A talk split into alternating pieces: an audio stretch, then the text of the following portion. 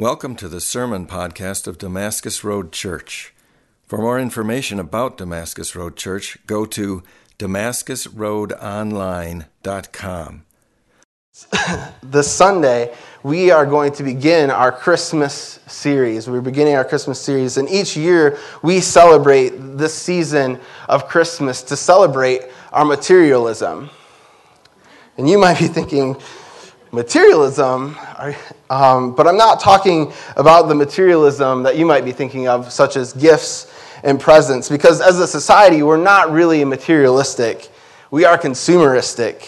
We buy things and we use things and we trash things and we throw it away and then we save up our money so we can buy the thing that we just trashed so that we can trash it again. That is not materialism. That is consumerism. Materialism is when you have a material and you value that material and you watch over it and you protect it and you, you appreciate what it's worth. The United Kingdom understands materialism. I was over there and I got the privilege to study over there abroad for one semester. And I studied at a university which library was older than this country. It was a functioning library. It wasn't memorialized. There wasn't um, a gate that you had to get through. It was a library that people could walk in and walk out. Older than the United States of America. That is materialism. While I studied there, it just felt like that there was a sacredness to the space. That while I was there studying, I was a part of something bigger than myself. That somehow this material place had a transcendence about it. It pointed to something bigger and something greater. And so when we come, and I say that we come and we celebrate materialism, I'm talking about the coming of our Jesus Christ, our Lord and Savior. I'm talking about the coming of God as a baby. I'm talking about the transcendent God who, up until this point, was just spirit. But yet he took on flesh and he became a man and he became physical. And in his physical life, he not only points us towards the transcendent, to, towards something bigger, but he makes peace with God. And he invites us to come and be in relationship with the God of the universe, with the God of heaven and earth. This is good news, and this is what Christmas is about. And this brings us to our passage this morning. And so, if you guys have your Bibles, I want you guys to turn to Isaiah chapter 9. And we're going to read from there. It will also be on the screen Isaiah chapter 9, beginning in verse 2. And this is the passage that we're going to focus on throughout uh, the next four uh, gatherings as we approach Christmas. Verse 2 The people who walked in darkness have seen a great light. Those who dwelt in the land of deep darkness, on them a light has shone. You have multiplied the nation, you have increased its joy. They rejoice before you as with joy of the harvest, as they are glad when they divide the spoil. For the yoke of his burden and the staff of his shoulder, the rod of the oppressor, you have broken, as on the day of Midian. For every boot of trampling warrior and battle tumult, and every garment rolled in blood, those will be burned as fuel for the fire. For unto us a child is born, for a son is given, and the government shall be upon his shoulder, and his name shall be called Wonderful Counselor, Mighty God, Everlasting Father, Prince of Peace. Of the increase of his government and of peace, there will be no end on the throne of David and over his kingdom to establish and to uphold it with justice and with righteousness from this time forth forevermore. The zeal of the Lord of hosts will do this. Let's pray. Uh, dear Lord God, we just thank you that you have come. God, we thank you that you have uh, put flesh on yourself and that you came humbly as a child and rested in a manger to declare good news for the world, that all oppression would cease that you would make all things new and right again, and that you conquered death so that we might have the hope of life eternal with you, the hope of relationship with you, the way that you designed things to be from the beginning. God, we thank you that this prophecy has come true. And God, we wait and we ask for you to come as we wait for you to, to bring it to its full end, that you would make all things new again, beginning with my heart and the hearts of those in this congregation. We love you and thank you. In your name we pray. Amen. So, this Christmas season, our focus is primarily going to be on verse 6 and the names of the child. And so, I'm just going to read verse 6 again for us one more time. It says, For unto us a child is born, unto us a son is given, and the government shall be upon his shoulder, and his name shall be called Wonderful Counselor, Mighty God, Everlasting Father, Prince of Peace. These names of God that Isaiah announces to this child, that announces to the entire world, mighty God, wonderful counselor, everlasting Father, Prince of Peace. Those are going to be the focus of the next four weeks. And this week, we're going to kick things off with the name Mighty God, which is quite an interesting name if you think about it to give to a child, Mighty God. It's a rather dangerous name even to give to a child. It leaves people with a level of uncertainty, wondering what is this child going to be like, this mighty God child? Because you see, at this time in history, there had been people that had come and had claimed the name Mighty God for themselves. And these God had become oppressive warlords, demanding much of their followers, and they wreaked havoc on their enemies. They enslaved and they tortured and they killed. One of those places was Rome. It is where the empire himself, the emperor himself, had declared himself God, a mighty God, and he had come to rule the world with an iron fist. And in Rome, if a child were to come that was not that of the emperor and claimed to be God, that claimed to be the Son of God or the mighty God, and if you were to come and begin to establish a kingdom, that would be seen as so threatening that they would have to kill him. And that is what happens to this child. But before we get to that, we need to look just a little bit above verse 6. I mean, at verse 6, but just a little bit above the names and see what comes before the names. Here in Isaiah, before the names, it says this it says, Unto us a child is born, unto us a son is given, and the government shall be upon his shoulder which sounds like this child is going to rule, that this child is going to have a kingdom. Which leads us to the question is what kind of kingdom is this child going to lead?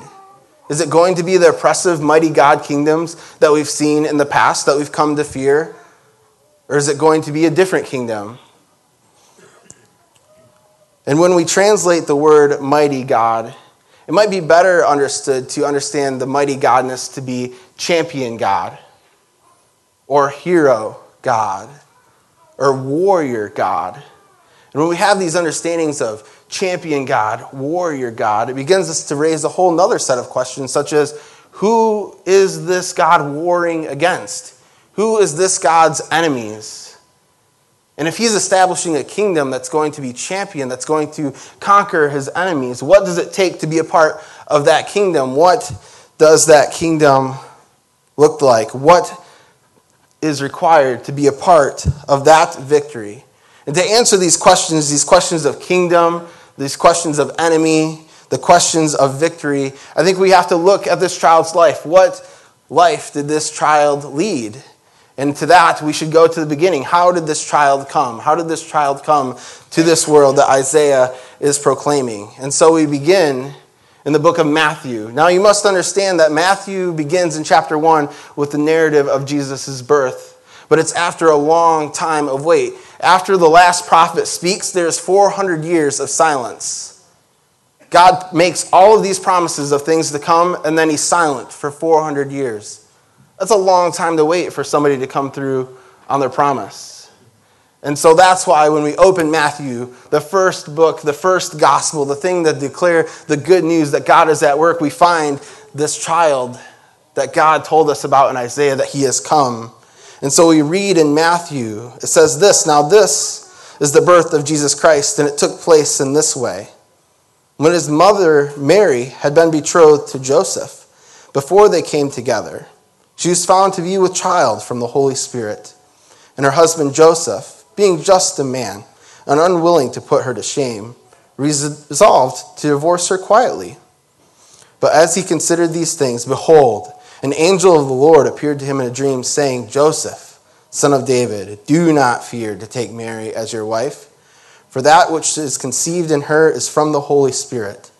She will bear a son, and you shall name him Jesus, for he will save his people from their sins. And all of this took place to fulfill what the Lord has spoken by the prophet. Behold, the virgin shall, be, shall conceive and bear a son, they shall call his name Emmanuel which means God with us. So this God has come and rested with us. In Matthew's gospel, in this birth narrative, it is declared that God has come and he is with us. He is among us. Matthew is sounding the alarm. He's saying to the world, this child that Isaiah said that would be given, this child that was said to be a mighty God, he is here and he has arrived and he is here now and he is with us. And this is good news. But Matthew doesn't give us actually the whole picture of the story of Jesus is coming. To that, we have to go to the book of Luke. And so in the second chapter of Luke, we find this we find that Joseph is told to go up to Galilee, to the town of David, which is called Bethlehem, because he was in the house in the lineage of David, and he was there to be registered with Mary, who was betrothed with him and who was with child. And while they were there, in Bethlehem in this city of David, the time came for her to give birth. And she gave birth to their firstborn son. And she wrapped him in swaddling clothes. And she laid him in a manger because there was no place for them in the inn. This mighty God is born in Bethlehem, the city of David, the city of King David of the Old Testament, which makes sense. It makes sense that a mighty God that a king would be born in the city of the kings.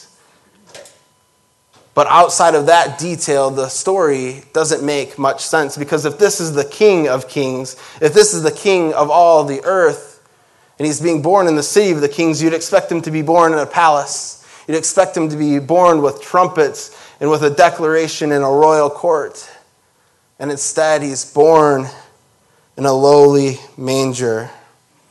He's born in a barn with animals feeding right there next to him. That's where he gets to lay his head. What an interesting story that challenges all that we expect from a mighty God. It challenges what we think of when we think of the idea of being mighty, because oftentimes when we think of being mighty, we think of powerful strength. We think of oppressive violence and we think of unending wealth. This was Rome. Rome was seen to be a mighty kingdom, and they had powerful strength, and they had oppressive force, and they had unending wealth. But here the creator of heaven of the creator of heaven and earth comes. And he's not armed with armies from heaven to come and wipe out oppression.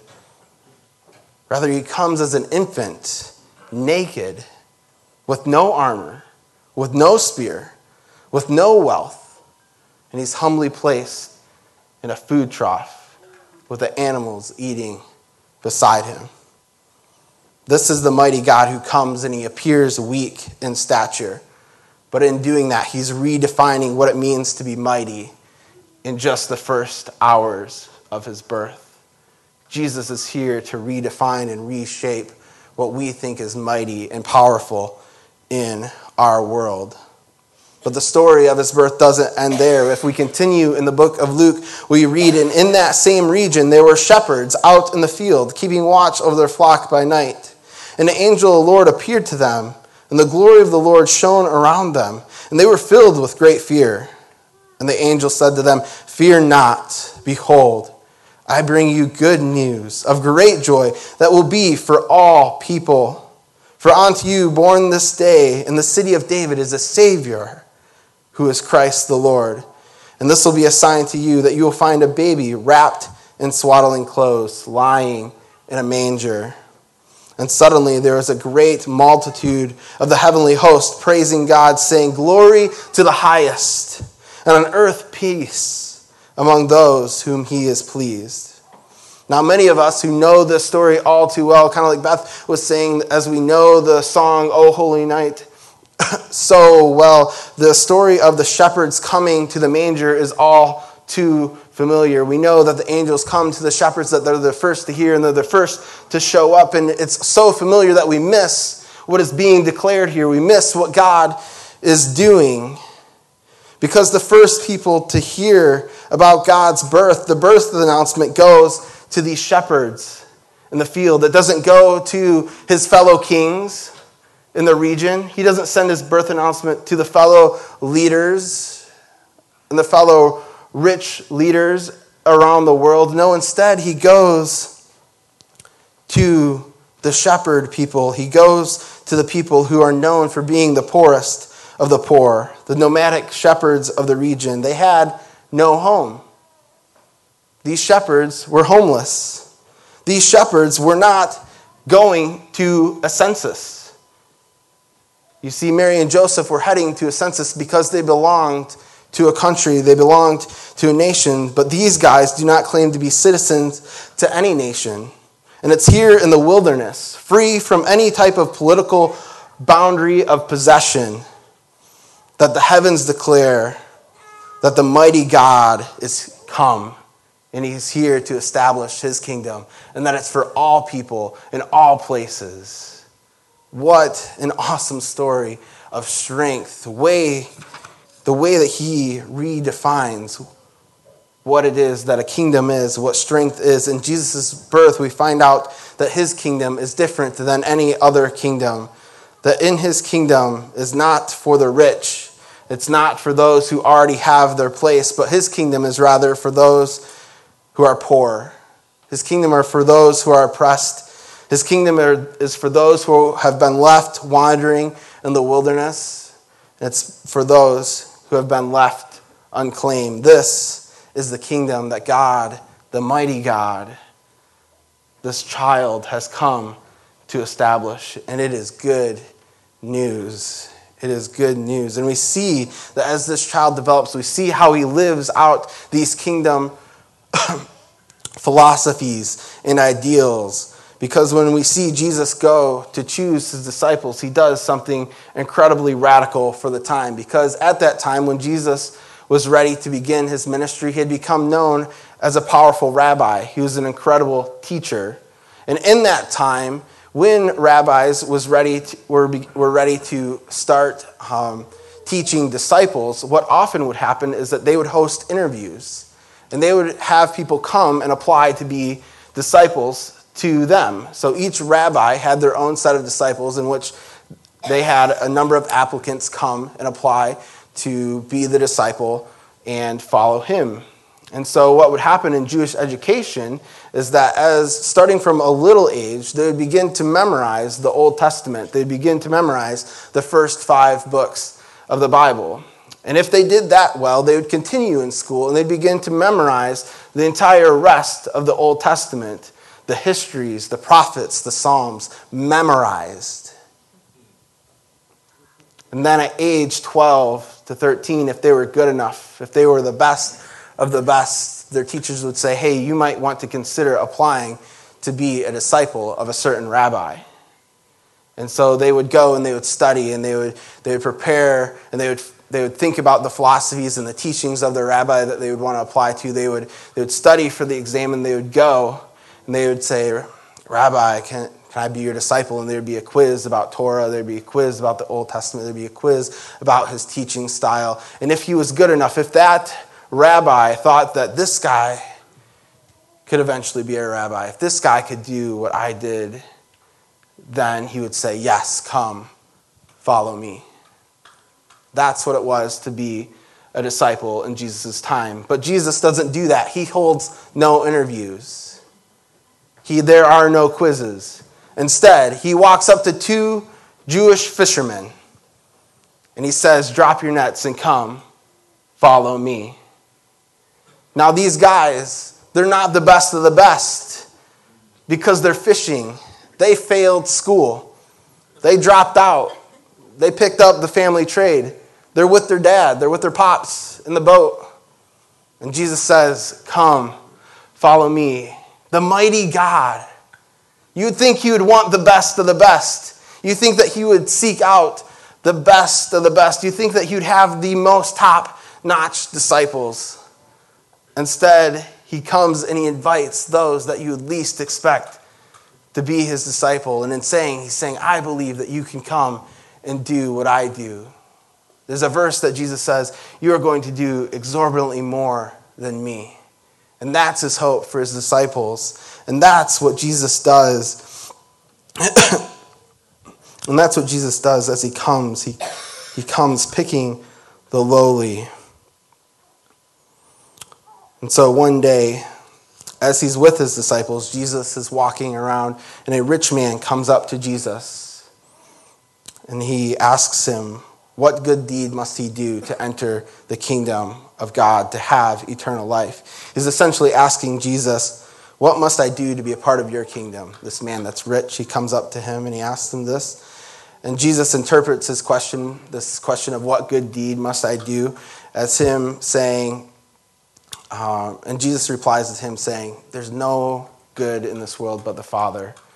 Jesus sees that this guy, this guy that's rich, he's trying to manipulate Jesus. He's trying to say, What's the one thing that I can do to have eternal life? What can I do to come and be a part of your kingdom? But Jesus says, No, no, no.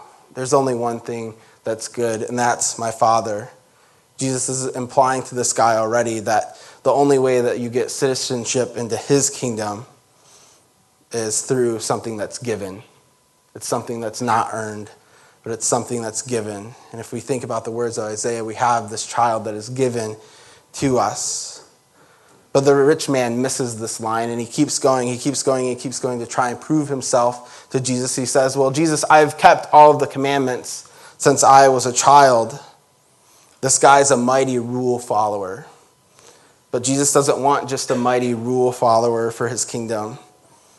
He wants somebody that's going to seek out the oppressed, help the poor, and love his neighbor. And so he tells him, if you want to be perfect, go and sell everything that you have and give to the poor, and you will have treasure. Come, follow me.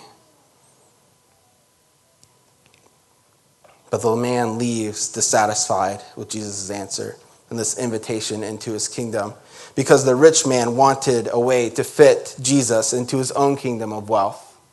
He wanted to fit Jesus into his own kingdom of prosperity and self righteousness. But as we find with Jesus, these things have no place in the kingdom of the Almighty God. He's saying that this might is reserved just for those who can't prove their strength and ability. This kingdom is for those who are too weak and who can admit their weakness and we find to be true, we find this to be true because on the Sabbath, Jesus comes up to a guy. He approaches a man who's been crippled for 38 years. And Jesus asks him, Do you want to be well? I mean, what, what an interesting question from Jesus, the, like the, the prophetic teacher. There's a man crippled lying on a mat. They know that he's been crippled for 38 years. And he goes, Do you want to be well?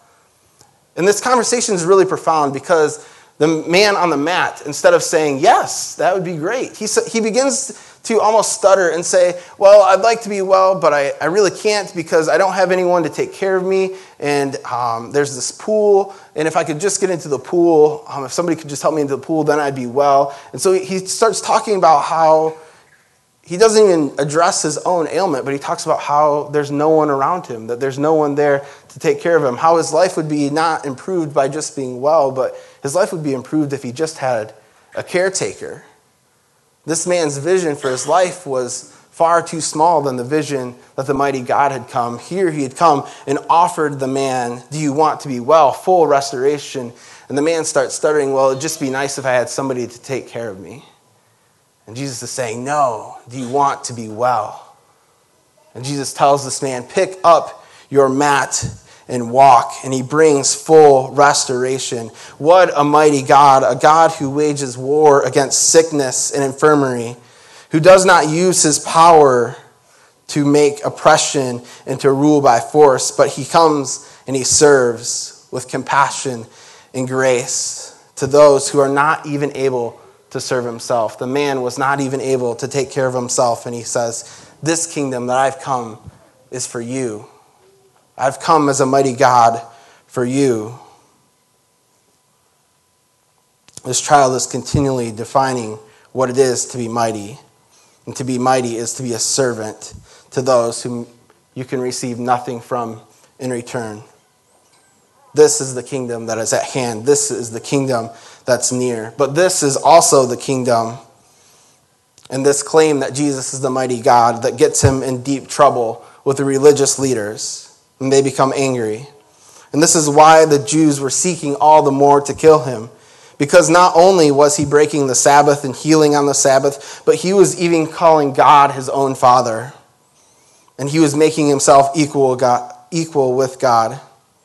And it would be this claim, this claim of mighty God, that would cause Jesus to face his greatest foe, death itself.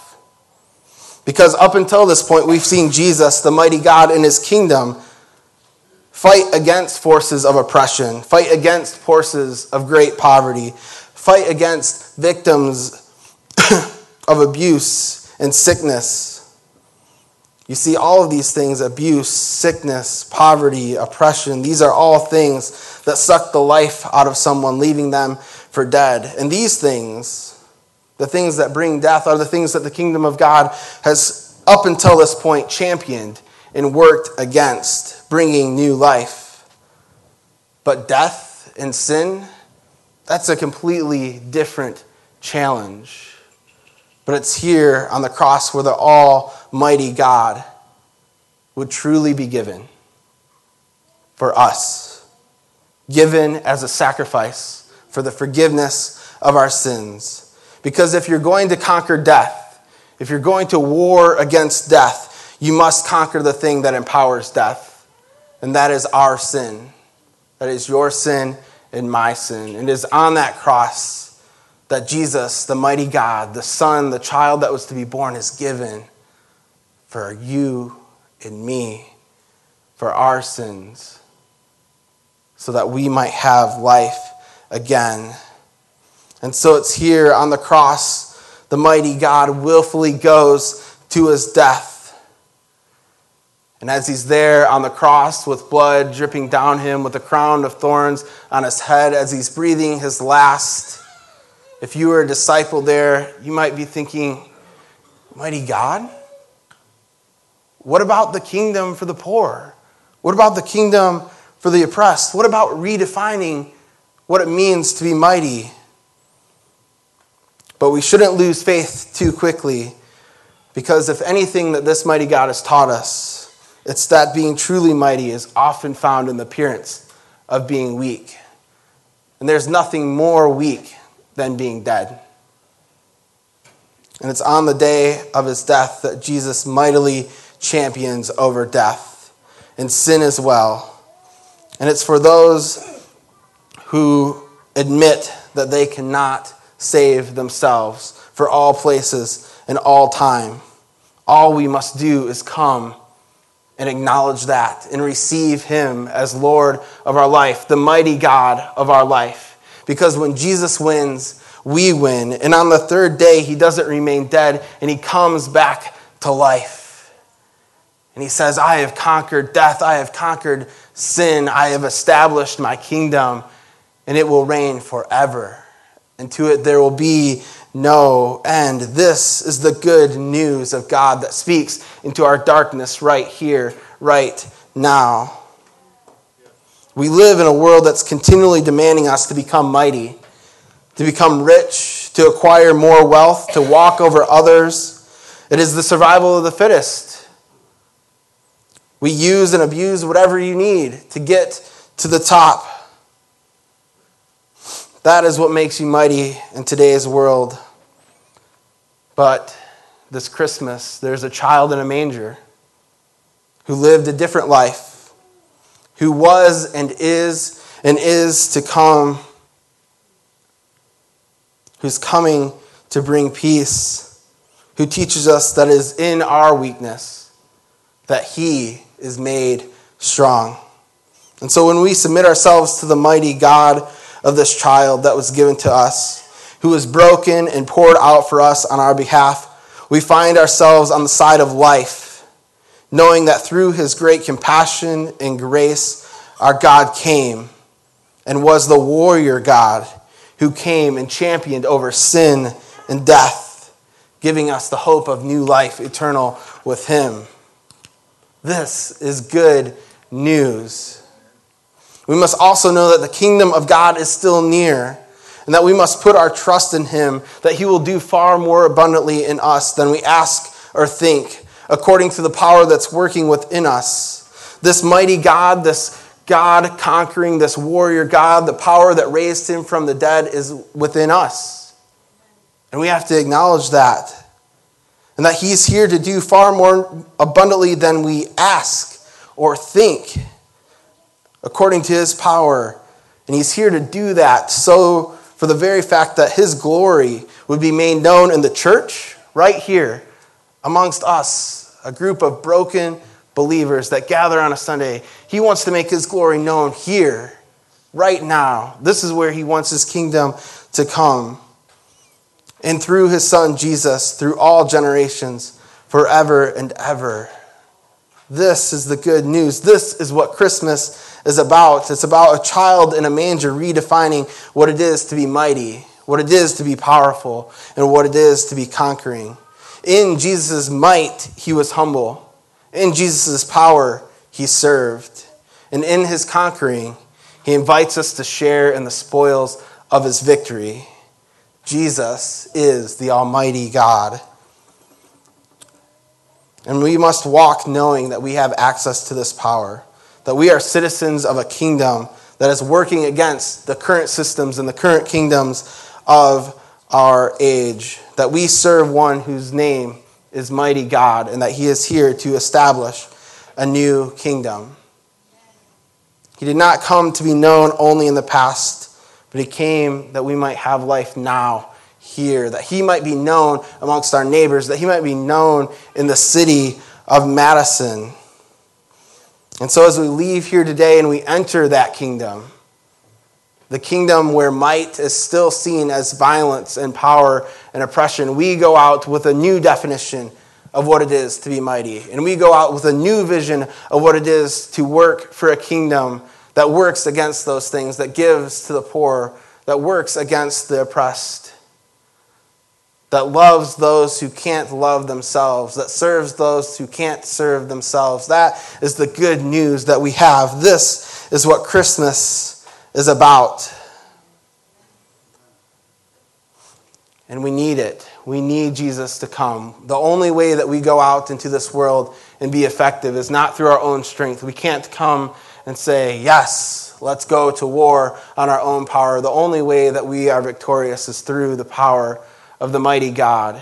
And so the prayer during the Christmas season, traditionally for thousands of years, is this Come, Lord Jesus, come.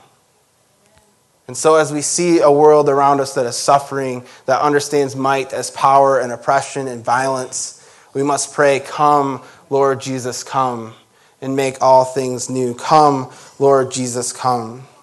And it's my hope that this morning we would accept the mighty God's invitation to become and live as citizens as another kingdom, and that this kingdom of God would be the Merry Christmas that we all desperately need and are yearning for. And so, as we go out these doors, I just encourage you to seek the power of God in our own lives. And may we live the Christmas story, this story of the mighty God who came humbly, who served in his power, and invited us to share in his victory. May we go out and do the same. And so, as we continue in worship, we're going to sing a couple more songs and we're going to participate in this meal that's called communion. And in this communion, we have this juice that represents the blood of Christ that was poured out for us. And we have these crackers that represents his body that was broken for us. And we take this in community because we, together as a community, testify and we declare to the world that God came, that the mighty God has come, and that he gave his life for us, and that he was broken and poured out for us. And as we participate in this meal, as we break the bread and as we drink the juice, we also proclaim that we are willing participants of his kingdom, that we are going to go forth and allow ourselves to be broken in the ways that he was broken for others, that we are going to go out and be poured out in sacrificial ways, the way that he was poured out for others. In us as a community, as a church, by participating in this meal, we declare the good news that God has come and that he has established a kingdom that is working against the forces of evil out there. And we say, Come, Lord Jesus, come. May this church be a light, and may we as a body live out the light. May we be that light in the darkness around us. May we be that hope and that good news. And so, as we participate in this meal, may we thank God for the ways that He was broken and poured, and may we also allow God to challenge us in ways that we might be broken and poured out for one another. Let us pray. Dear Lord God, we just thank you for this day, and we thank you for this time to come together and to get into your word. And God, I thank you that you are the mighty God. But God, that your might did not come in vengeance and oppression and wrath, but it came in a baby. Came in a baby that came to redefine what it is to be mighty. And God, may you give us the strength in our weakness to go and be mighty on your behalf so that your name might be made known amongst our neighbors and our brothers and our sisters in this city here. We love you, God, and we worship you.